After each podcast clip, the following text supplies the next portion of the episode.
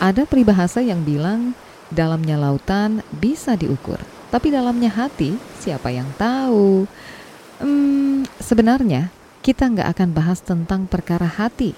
Kita mau ajak kamu ke perairan Indonesia Timur yang punya banyak harta karun, tapi nggak banyak diketahui orang. Di Ambon itu udah banyak ekspedisi dari tahun 1800. Tapi kalau mau dilihat siapa yang melakukan, itu semuanya dari luar, dari luar negeri. Gitu. Mereka bela-belain datang ke kita gitu loh. Bela-belain datang da dari jauh, dari Denmark, dari Belanda, kan? Dari Prancis, dari Amerika. Mereka keliling dunia. Masa kita lautnya yang deket sama rumah kita sendiri kita nggak tahu apa-apa? Sudah siap? Ayo kita menuju dasar laut bersama Yosmina Tapilatu dari Pusat Penelitian Laut Dalam Lembaga Ilmu Pengetahuan Indonesia LIBI. Anda sedang mendengarkan Sains Sekitar Kita. Sains Sekitar Kita. Produksi KBR dan The Conversation Indonesia.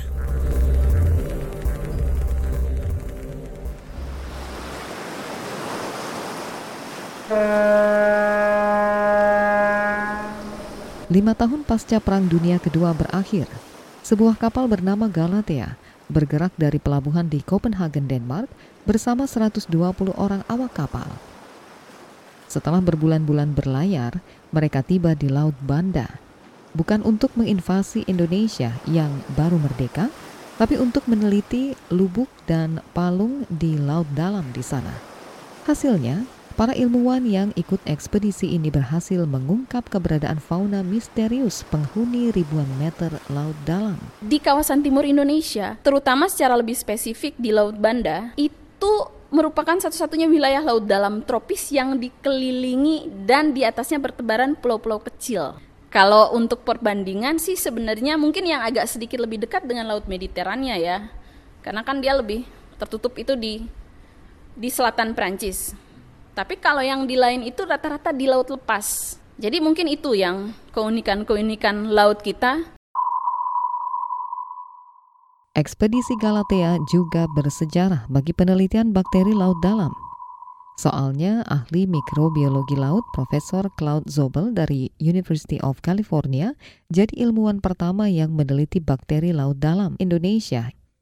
Sama seperti Profesor Zobel, Yosmina Tapilatu juga tergila-gila dengan bakteri laut dalam – khususnya di perairan Indonesia Timur yang terbentang dari Selat Makassar, Laut Banda, Laut Sulawesi, dan sebagian Samudra Pasifik. Dia itu menguraikan sisa-sisa yang ada di laut.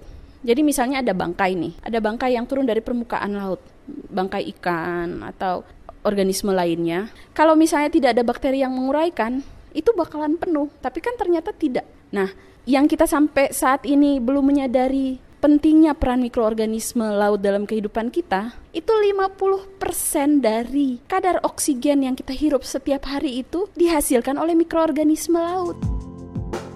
Bakteri sebenarnya bisa ditemukan di mana saja, di udara, tanah, rambut, bahkan di dalam perutmu. Tapi di dasar laut, bakteri punya sifat yang unik karena bisa beradaptasi dengan sangat baik terhadap tekanan air. Misalnya di Laut Banda, yang punya palung terdalam di Indonesia dengan kedalaman lebih dari 7 km. Karena belum banyak dieksplorasi, kita informasinya masih terbatas mengenai bakteri laut, terutama bakteri laut dalam di wilayah Indonesia atau di kawasan timur Indonesia. Itu ada kemungkinan kita akan menemukan bakteri laut yang mampu menghasilkan senyawa-senyawa baru yang mungkin bermanfaat bukan saja untuk aplikasi bioteknologi seperti misalnya industri pakan ternak atau industri pangan, tapi juga industri farmasi. Itu kemungkinannya masih sangat terbuka. Dan itu yang membedakan sebenarnya antara bakteri yang di terestrial dengan bakteri yang di laut. Karena ya terpulang dengan kondisi adaptasinya tadi itu. Salah satu contohnya adalah bakteri yang identik dengan bakteri Basilicus mojafensis yang diketahui mampu menghambat pertumbuhan sel kanker leukemia.